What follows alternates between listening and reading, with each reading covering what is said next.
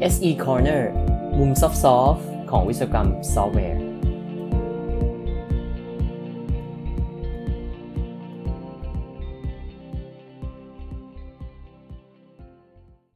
การวัด developer productivity ไม่ใช่เรื่องง่ายเลยนะครับ วันนี้มาดูกันต่อในหัวข้อเรื่อง developer productivity วัดได้หรือไม่นะครับ โดยจะเป็นบทความจาก Kent Beck แล้วก็ The Pragmatic Engineer ครับ สวัสดีครับ SE Corner episode 128 กับผมชยงรัตน์ขิดเวสกุลครับ ในเอพิโซดนี้นะครับ เป็นตอนที่ 2 จากหัวข้อที่แล้วนะครับ ก็คือเรื่องที่ว่าเราสามารถวัด developer productivity ได้หรือไม่นะครับ ในครั้งที่แล้วเนี่ยผมบอกว่ามี report ออกจาก McKinsey มานะครับ ว่าหาวิธีวัด developer productivity ได้แล้ว แต่ว่าก็มีทั้งคนที่เห็นด้วยและไม่เห็นด้วยนะครับ โดยเฉพาะเบอร์ใหญ่ใน วงการ software engineering อย่างเช่น Ken Beck แกไม่เห็นด้วยเลยนะครับ แล้วก็บทความนี้เป็นบทความที่ Ken Beck เขียนกับอีกท่านหนึ่งนะครับ คุณ g e o r g e l y Oros จาก The Pragmatic Engineer นะครับ ทั้งคู่มีบทความที่ให้ติดตามได้ต่อเนื่องนะครับ ก็มาอ่านแล้วก็คือน่าสนใจดีนะครับ ในมุมมองของ Ken Beck กับ g e o r g e l y เนี่ยเขาเห็นว่าการวัด developer productivity จริง ๆ เท่าที่อ่านก็ไม่ได้เชิงว่าวัดไม่ได้นะครับ แต่เขาไม่เห็นด้วยกับวิธีการวัดแบบที่ McKinsey เสนอมา เขาก็เลยมาเขียนบทความนี้เพื่ออธิบายว่า เขาคิดว่ามันควรจะเป็นอย่างไร เพราะฉะนั้นคือเราก็มาลองดูอีกด้านหนึ่งนะครับว่า ถ้าเราเชื่อว่า McKinsey ให้ metric แต่ว่า metric นั้นยังไม่ใช่ metric ที่ถูกต้อง แล้วสิ่งที่ถูกต้องเขาคิดว่ายังไง ทั้งคู่นะครับเขียนบทความที่ชื่อว่า measuring developer productivity a response to McKinsey นะครับ เดี๋ยวผมเอาลิงก์ใส่ไว้ให้ในในโพสต์นะครับ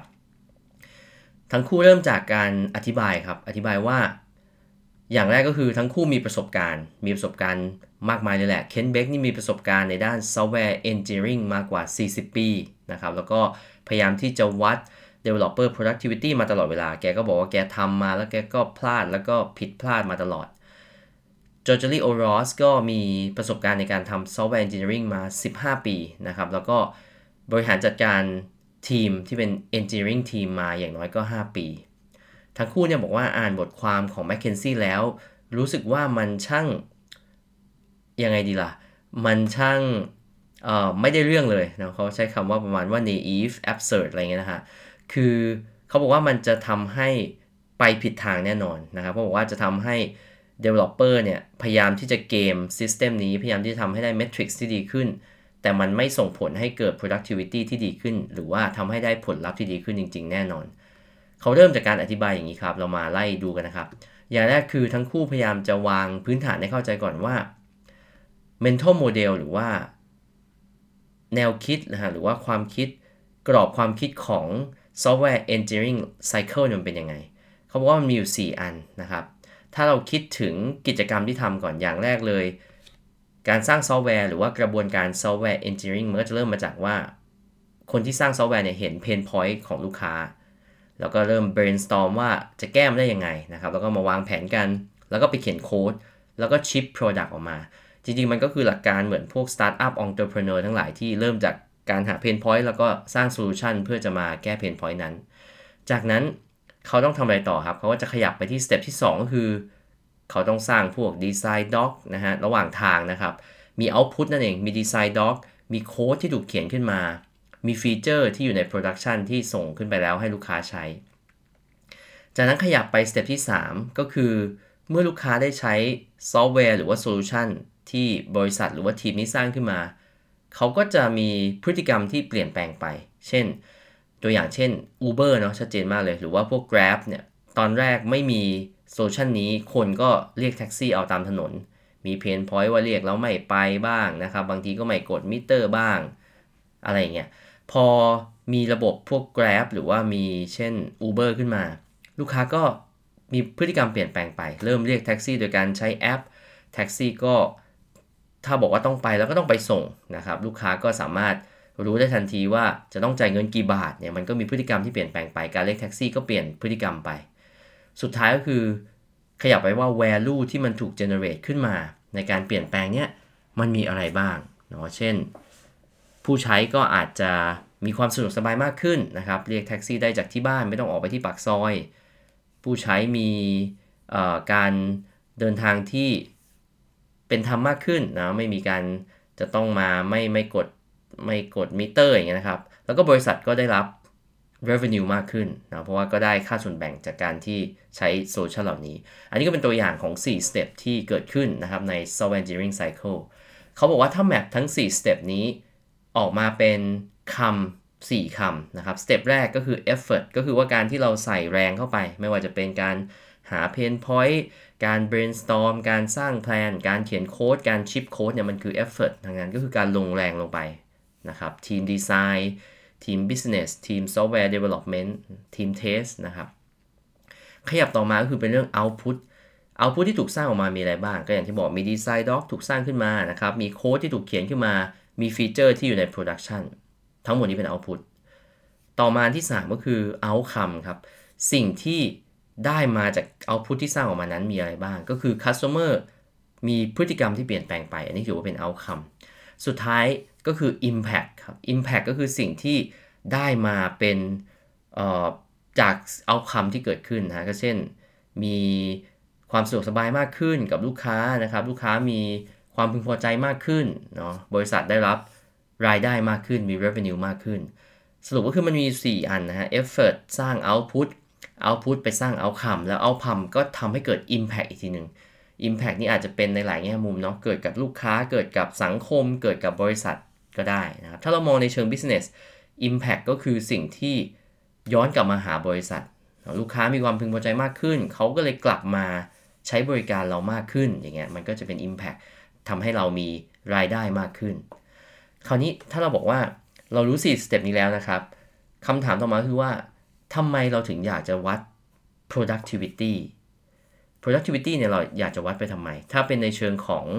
software engineering นะครับ เราอยากจะวัด productivity ก็มีเหตุผลดังต่อไปนี้ 1. นะครับ เราอยากจะเลือกว่าใครบ้างที่เราจำเป็นจะต้อง lay off ตัวอย่างนะฮะเพราะฉะนั้นคือเราก็ต้องรู้ว่าคนไหนที่ทำงานแล้วทำได้ดี คนไหนที่ทำไม่ดี อย่างล่าสุดก็มีข่าวเรื่อง lay off กันไปเยอะนะครับ ในบริษัททาง US เนี่ย บริษัทด้านเทค เขาก็ต้องเลือกใช่ไหมว่าจะเอาใคร เพราะฉะนั้นคือการจะเลือกมันก็ต้องมีอะไรสักอย่างเพื่อที่จะให้เลือกได้ แล้วตอนนี้มันก็มีวิธีเลือกอยู่หลายอันนะฮะตัวอย่างเช่น อาจจะเลือกจาก review score ก็คือไปดูในสิ่งที่ผ่านมาทำงานได้ดีไหมนะครับ ซึ่งข้อมูลก็อาจจะไม่ได้ up to date เนาะอันที่ 2 ก็คืออาจจะอยู่ที่ว่าใครมาก่อนใครมาหลัง คนที่เข้ามาทีหลังก็ต้องออกไปก่อน อันนี้ก็คือเหมือนเก็บคนที่อยู่ในองค์กรมานานแล้วเอาไว้ จะได้ไม่เสีย knowledge ไปมากนะอันนี้ก็เป็นอีกแบบหนึ่งอันที่ 3 ก็คือ ใช้ metrics ต่างๆนะครับ เช่น pull request ปิด ticket ได้เยอะแค่ไหนอะไรพวกนี้ ซึ่งอันนี้เป็นการวัดไปที่ effort กับ output นะก็คือดู output เช่น pull request นะครับ ดูจำนวน ticket close เนี่ยพวกนี้ก็เป็น output แล้วก็บางทีอาจจะดูจาก manager นะไปถาม manager ว่าใครที่ทำงานดีใครทำงานไม่ดี อันนี้เราก็จะได้ข้อมูลเชิงเเชิงคุณภาพนะฮะ qualitative data มากกว่าแค่ quantitative data หรือว่าข้อมูลเชิงปริมาณ เพราะฉะนั้นคืออย่างแรกคือเราอยากรู้ productivity ก็เพราะว่าเราอยากจะรู้ว่าใครที่เราจะเก็บใครที่เราจะปล่อย อันที่ 2 ก็คือถ้าเรามีออปชัน2อย่างนะครับ ตัวอย่างเช่น เราอยากจะรู้ว่าเราจะเพิ่มคนให้ทีมไหนดี เราก็ต้องวัดว่าทีมไหนมันมี productivity ดีกว่า เราอยากจะเพิ่มคนให้กับทีมที่ productivity ดีกว่า หรือเราอาจจะไปเพิ่มคนให้กับทีมที่ productivity ไม่ดีก็ได้ อันนี้ก็แล้วแต่แต่ว่า เริ่มมาจากว่าเราต้องวัดให้ได้ก่อน อันที่ 3 นะครับก็คือเพื่อจะให้เอ่อ reward นะครับ เช่น คนไหนที่เราควรจะขึ้นเงินเดือน คนไหนควรจะขึ้นเงินเดือนมากกว่าเนี่ยเราจะรู้ได้ยังไง อันนี้ไม่ใช่เรื่องไล่ออกนั่นก็คือต้องวัดเหมือนกัน จะรู้ว่าใครที่ทำงานดี คนไหนทำงานแย่กว่านะครับ ต่อมาอันสุดท้ายก็คือ ตัว software engineer เองที่อยากจะเรียนรู้เพื่อจะปรับปรุงตัวเอง ซึ่งอันนี้ก็ ถ้าทำได้ก็คือจะดีมากเนาะ ถ้ามีคนที่วัด metrics ต่างๆ ของตัวเอง แล้วพยายามที่จะปรับปรุงในจุดที่ยังด้อยอยู่นะเพราะบอกว่านี้ก็จะเป็นเรื่องที่ดีมากเลยเนาะตัวอย่างเช่น เขายกตัวอย่างว่าสิ่งที่ควรจะทำนะครับ ถ้าสมมติว่าอยากจะเพิ่มประสิทธิภาพ productivity ของตัวเองเนี่ย คุณลอง set goal ว่าคุณจะ merge pull request ทุกๆ วันก็ได้ แล้วทำให้ได้สิสัก week หนึ่งนะ ดูว่าทำได้ไหม merge pull request ทุกๆ วัน ซึ่ง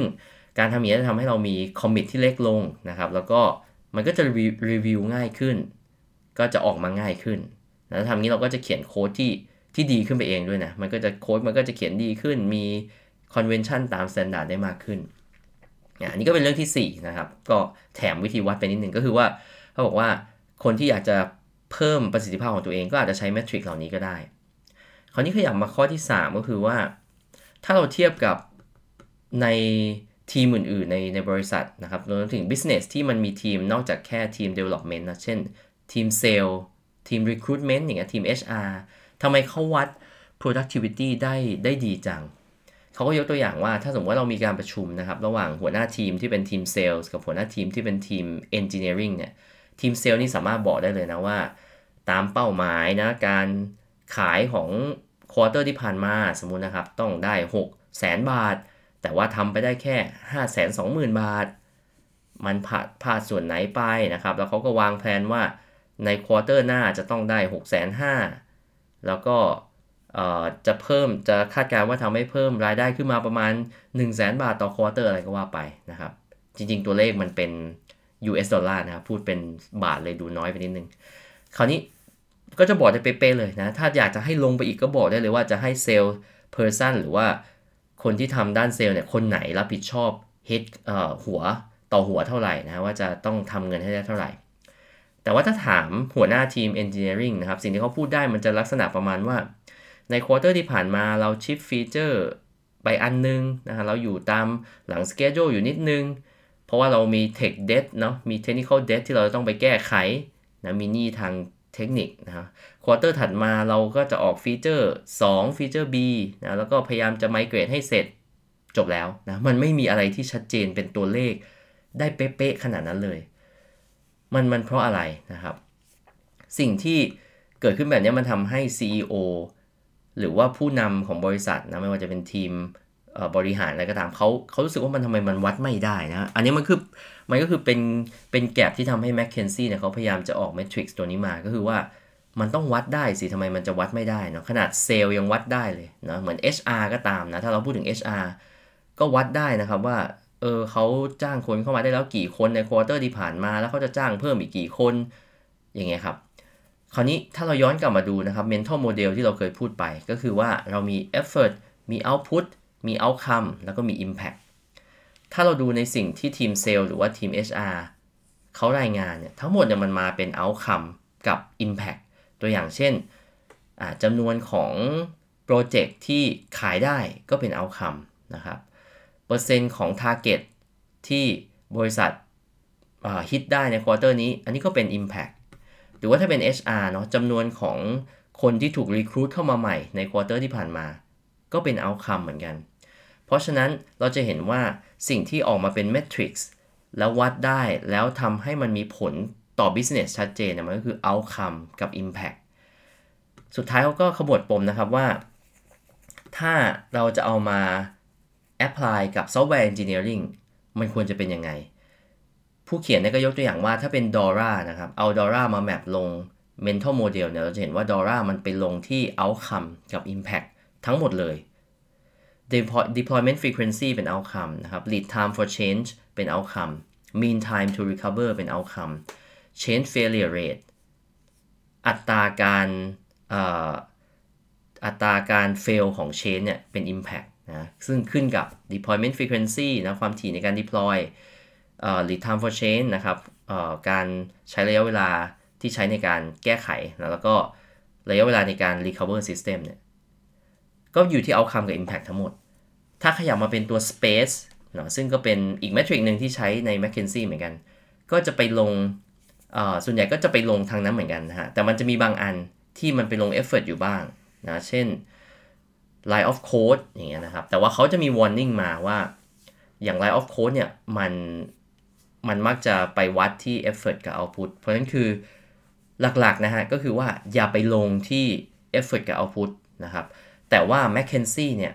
ที่เขาเพิ่มมานะฮะตัว measure จาก McKinsey เพิ่มมา 4 5 อันนะครับขอไป 5 อัน มันไปลงที่ effort กับ output เป็นส่วนใหญ่นะ inner outer loop time spent นะการใช้เวลาอยู่ใน inner loop ซึ่งก็คือการเขียนโค้ดกับ outer loop ซึ่งก็คือส่วนส่วนของส่วนของ ops เป็นส่วนใหญ่นะฮะ developer velocity index benchmark talent capability score เนี่ย มันเป็น effort ทั้งนั้นเลย คือ developer คนเดียว ที่ให้ตัวเลขนี้ออกมาได้ output ก็คือ contribution analysis เนาะไปดูซิว่าเขาอะสามารถให้ contribute เข้ากับโปรเจกต์นี้ได้มากน้อยแค่ไหน มันมีอันเดียวที่เป็น impact ก็คือ retention นะครับว่า developer อยู่กับองค์กรนานแค่ไหน เมื่อมันเป็นอย่างนี้ซะแล้วนะครับ คุณเคนเบกกับคุณเจอร์เจอรี่ก็คือบอกว่า ถ้ามันไปลงที่ effort กับ output เนี่ย สิ่งที่เกิดขึ้นก็คือ engineer เขาก็จะเกมสิ่งนี้ครับ เพราะว่ามันเป็นอะไรที่ ทำได้ง่าย แล้วก็มันอยู่ที่เขาคนเดียวที่จะ control อ้าวอยากได้ inner outer loop time spent หรอ ก็ได้เลยฉันก็ใช้เวลาอยู่ใน inner loop ให้เยอะๆ หรือว่าพยายามจะ report ให้ตรงนั้นมันออกมาเยอะๆ developer velocity หรออ้าวฉันก็จะทำให้เลขมันเยอะๆ นะครับ talent capability score วัดยังไง ถ้ามันอยู่กับฉันคนเดียว ฉันก็เป็นคนที่จะทำให้มันเยอะขึ้นมานะครับ contribution เอาอยากได้เลขเยอะ ฉันก็ commit บ่อยๆ สมมุตินะครับ อาจจะเขียนโค้ดทีละนิด commit ทีละนิด commit แปลว่าทั้งหมดนี้มันอาจจะไม่ได้ส่งผลจริง ๆ ถึง productivity เนาะแต่ว่านอกจากนั้นยังไม่ได้ส่งผลไปถึง outcome กับ impact ด้วยนะ มันไม่ได้ส่งผลไปถึง business ด้วยซ้ำสรุปเลยทั้งหมดทั้งมวลนะครับ คือเขาบอกว่า measure ที่มันไม่ดี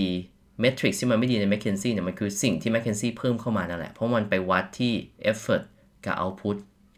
ไม่ควรจะทำอย่างนั้นนะครับ สิ่งที่ควรจะทำก็คือ เป็น metrics ที่วัดตรง outcome กับ impact นะเพราะฉะนั้นคือเขาบอกว่า Dora กับ Space เนี่ยมันดีอยู่แล้ว แต่ว่าผู้เขียนเสนออีก 2 อันนะครับ อย่างแรกก็คือว่า